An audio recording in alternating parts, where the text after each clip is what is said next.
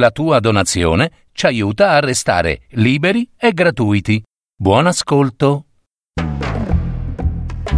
Novelle per un anno di Luigi Pirandello. Adattamento e messa in voce di Gaetano Marino.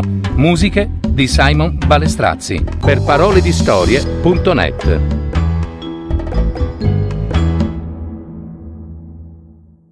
Ciaula scopre la luna. I picconieri, quella sera, volevano smettere di lavorare senza aver finito d'estrarre le tante casse di zolfo che bisognavano il giorno appresso a caricar la calcara. Cacciagallina, il soprastante, s'affierò con tressi con la rivoltella in pugno davanti alla buca della cace per impedire che ne uscissero. Corpo di sangue di indietro tutti. Già, giù, forza, tutti di nuovo alla cave, a buttar sangue fino all'alba, o faccio fuoco. Boom! fece uno dal fondo della buca.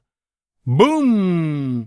Echeggiarono parecchi altri, e con risa e bestemmie e urli di scherno fecero impeto e chi dando una gomitata, chi una spallata, passarono tutti.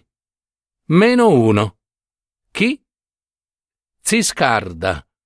Si sa, quel povero cieco d'un occhio, sul quale Cacciagallina poteva far bene il gradasso. Gesù, che spavento! Gli si scagliò addosso che neanche un leone lo agguantò per il petto e quasi avesse in pugno anche gli altri, gli urlò in faccia, scrollandolo furiosamente. Indietro, tutti! Vi dico canaglia! Giù, tutti, alle cave! O faccio un macello! Ziscarda si lasciò scrollare pacificamente. Doveva pur prendersi uno sfogo. Quel povero galantuomo ed era naturale se lo prendesse su lui che, vecchio com'era, poteva offrirglielo senza ribellarsi. Del resto, del resto aveva anche lui, a sua volta, sotto di sé qualcuno più debole, sul quale rifarsi più tardi. Ciaula, il suo Caruso. Quegli altri, eccoli là, s'allontanavano giù per la stradetta che conduceva a comitini. Ridevano e gridavano. Ecco sì. Tieni forte codesto cacciagalli. Te lo riempirà lui il calcherone per domani. Gioventù. Sospirò con uno squallido sorriso d'indulgenza Ziscarda e Cacciagallina. E ancora guantato per il petto, piegò la testa da un lato stiracchiò verso il lato opposto il labbro inferiore e rimase così per un pezzo, come in attesa. Era una smorfia a cacciagallina o si burlava della gioventù di quei compagni là. Ma veramente, tra gli aspetti di quei luoghi, strideva quella loro allegria, quella velleità di baldanza giovanile, nelle dure facce quasi spente dal buio crudo delle cave sotterranee, nel corpo sfiancato dalla fatica quotidiana, nelle vesti strappate, avevano il livido squallore di quelle terre senza un filo d'erba, sforacchiate dalle zolfare, come da tanti enormi formicai. Ma no, Ziscarda, fisso in quel suo strano atteggiamento, non si burlava di loro, né faceva una smorfia a cacciagallina. Quello era il versaccio solito con cui, non senza stento, si deduceva pian piano in bocca la grossa lagrima che di tratto in tratto gli colava dall'alto occhio, da quello buono. Aveva preso gusto a quel saporino di sale, e non se ne lasciava scappare via neppure una. Poco, una goccia di tanto in tanto, ma buttato dalla mattina alla sera laggiù, duecento e più metri sottoterra, col piccone in mano, che a ogni colpo gli strappava come un ruglio di rabbia dal petto.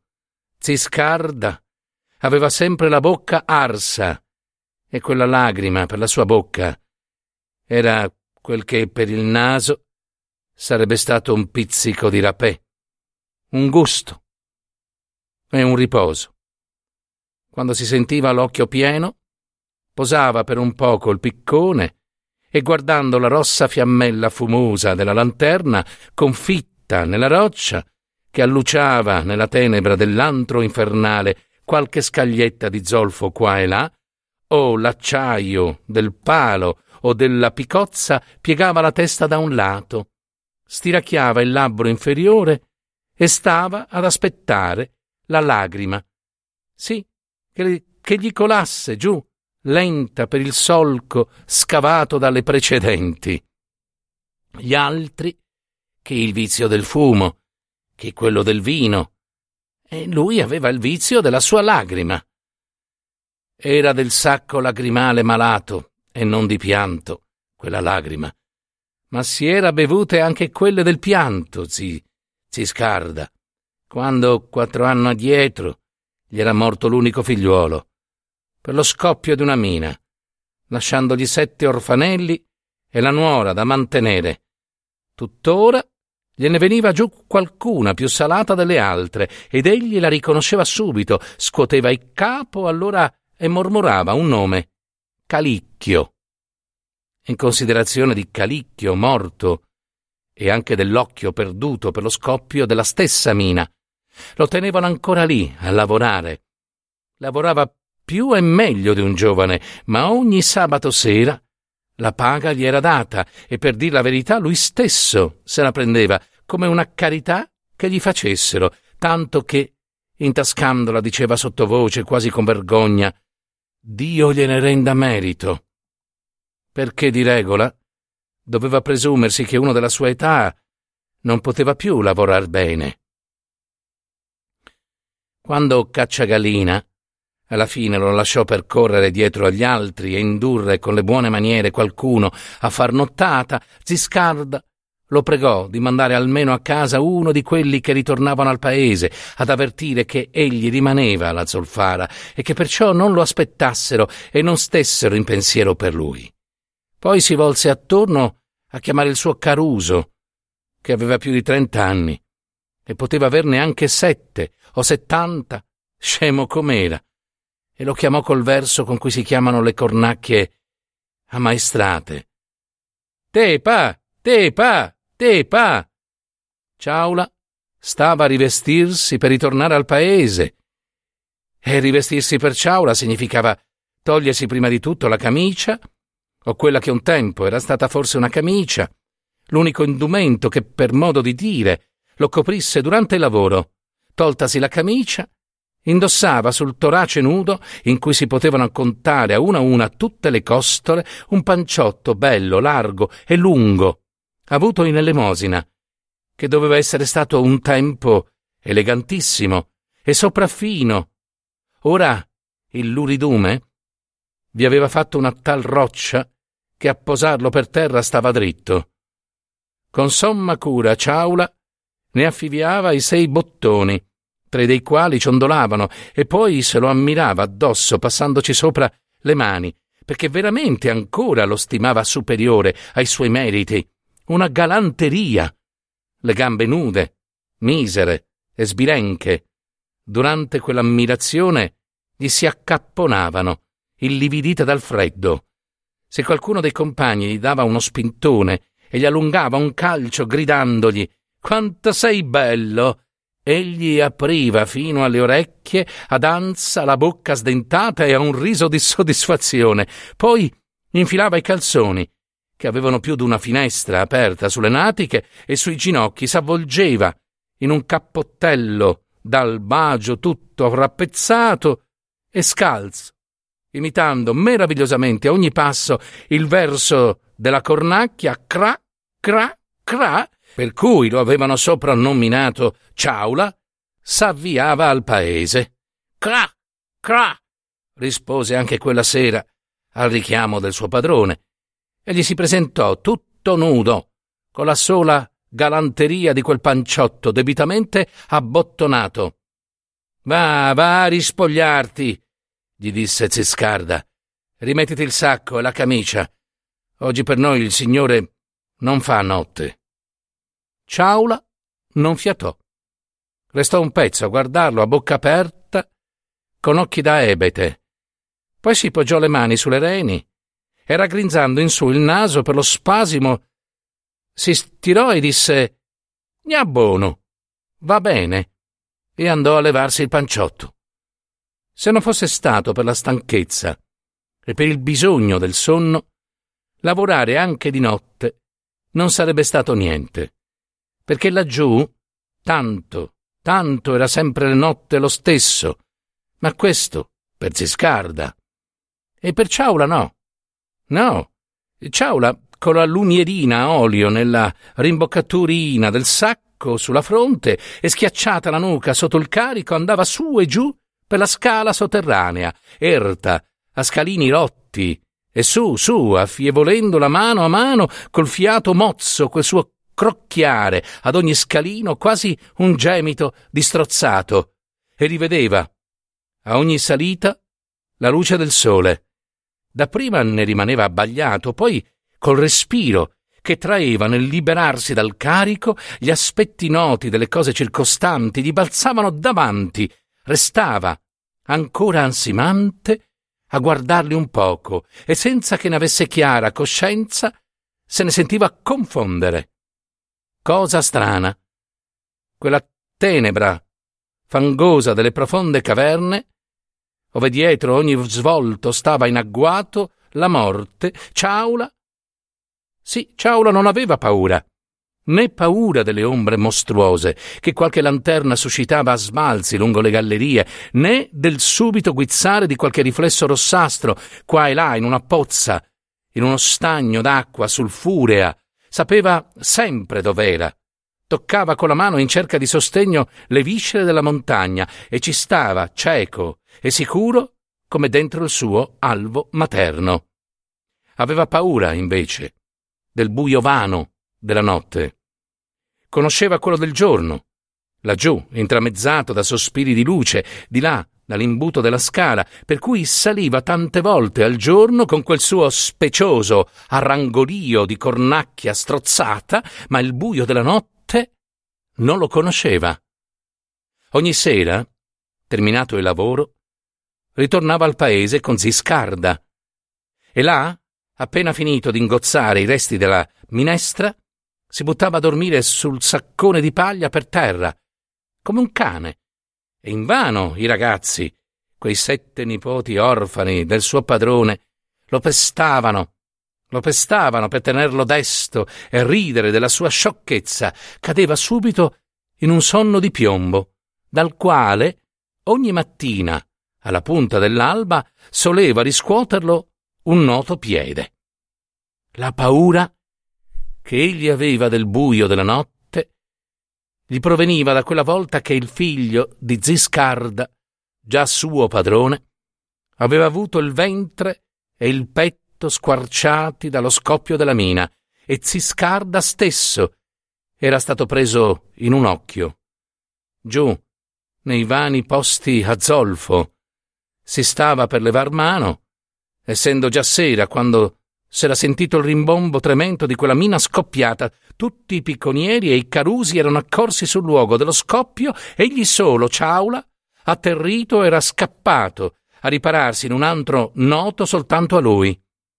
Nella furia di cacciarsi là, gli si era infranta contro la roccia la lumierina di terracotta e quando alla fine, dopo un tempo che non aveva potuto calcolare, era uscito dall'antro del silenzio, delle caverne tenebrose e deserte, aveva stentato a trovare a tentoni la galleria che lo conducesse alla scala, ma pure non aveva avuto paura. La paura lo aveva assalito, invece, nell'uscire dalla buca nella notte vera, vana. S'era messo a tremare, sperduto, con un brivido che ogni vago alito indistinto nel silenzio arcano che riempiva la sterminata vacuità, ove un brulichio infinito di stelle fitte, piccolissime, non riusciva a diffondere alcuna luce. Il buio, ove doveva essere lume, la solitudine delle cose che restavano lì con un loro aspetto cangiato e quasi irriconoscibile. Quando più nessuno le vedeva, gli avevano messo in tale subbuglio l'anima smarrita, che Ciaula s'era all'improvviso lanciato in una corsa pazza, come se qualcuno lo avesse inseguito. Ora, ritornato giù nella buca con Siscarda, mentre stava ad aspettare che il carico fosse pronto, egli sentiva mano a mano crescersi lo sgomento per quel buio che avrebbe trovato, sbucando dalla zolfara, e più per quello che per questo delle gallerie della scala rigovernava attentamente la lumierina di terracotta. Giungevano da lontano gli stridori e i tonfi cadenzati della pompa, che non posava mai, né giorno né notte, e nella cadenza di quegli stridori e di quei tonfi si intercalava il ruglio sordo di Ziscarda, come se il vecchio si facesse aiutare a muovere le braccia dalla forza della macchina lontana. Alla fine il carico fu pronto e Ziscarda aiutò Ciaula a disporlo e rammontarlo sul sacco attorto dietro la nuca. A mano a mano che Ziscarda caricava, Ciaula sentiva piegarsi sotto le gambe. Una a un certo punto prese a tremargli, convulsamente, così forte che, temendo di non più reggere al peso, con quel tremitio Ciaula gridò Basta, basta. A che basta, carogna? gli rispose Ziscarda, e seguitò a caricare. Per un momento la paura del buio della notte fu vinta dalla costernazione che così carico e con la stanchezza che si sentiva addosso, forse non avrebbe potuto arrampicarsi fin lassù. Aveva lavorato senza pietà tutto il giorno. Non aveva mai pensato, Ciaula, che si potesse aver pietà del suo corpo e non ci pensava neppure ora, ma sentiva che proprio non ne poteva più. Si mosse sotto il carico enorme che richiedeva anche uno sforzo d'equilibrio? Sì, ecco sì, poteva muoversi, almeno finché andava piano. Ma come sollevar quel peso, quando sarebbe cominciata la salita? E per fortuna, quando la salita cominciò, Ciaula fu ripreso dalla paura del buio della notte, a cui tra poco si sarebbe affacciato. Attraversando le gallerie, quella sera, non gli era venuto il solito verso della cornacchia, ma un gemito raschiato, protratto. Ora, su per la scala, anche questo gemito gli venne meno, arrestato dallo sgomento del silenzio nero che avrebbe trovato nella impalpabile vacuità di fuori. La scala era così erta che Ciaula, con la testa protesa e schiacciata sotto il carico, pervenuto all'ultima svoltata, per quanto spingesse gli occhi a guardare in su, non poteva vedere la buca, che vaneggiava in alto. Curvo, quasi toccando con la fronte lo scalino che gli stava sopra e sulla cui lubricità la lumierina vacillante rifletteva appena un fioco lume sanguigno, egli veniva su, su, su, dal ventre della montagna, senza piacere, anzi pauroso della prossima liberazione, e non vedeva ancora la buca che lassù, lassù, si apriva come un occhio chiaro, d'una deliziosa chiarità d'argento. Se ne accorse solo quando fu agli ultimi scalini. Dapprima, quantunque gli paresse strano, pensò che fossero gli estremi barlumi del giorno, ma la chiaria cresceva, cresceva sempre più, come se il sole che egli aveva pur visto tramontare fosse rispuntato. Possibile. Restò. Appena sboccato all'aperto, sbalordito, il carico gli cadde dalle spalle, sollevò un poco le braccia, aprì le mani nere in quella chiarità d'argento. Grande, placida, come in un fresco, luminoso oceano di silenzio, gli stava di faccia la luna. Sì. Egli sapeva. Sapeva cos'era. Ma come tante cose si sanno, a cui non si è dato mai importanza. E che poteva importare a Ciaula che in cielo ci fosse la luna? Ora, ora soltanto, così sbucato di notte dal ventre della terra, egli la scopriva. Estatico, cadde a sedere sul suo carico, davanti alla buca. Eccola! Eccola là! Eccola là! La luna! C'era la luna! La luna! E Ciaula si mise a piangere, senza saperlo, senza volerlo, dal gran conforto, della grande dolcezza che sentiva nell'averla scoperta là, mentre ella saliva per il cielo, la luna, col suo ampio velo di luce, ignara dei monti, dei piani, delle valli, che rischiarava, ignara di lui, che pure per lei non aveva più paura, né si sentiva più stanco nella notte ora piena del suo stupore.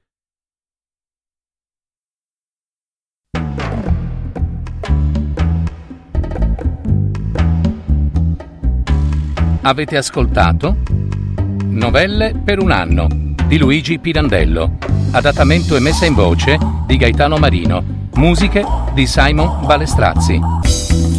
www.paroledistorie.net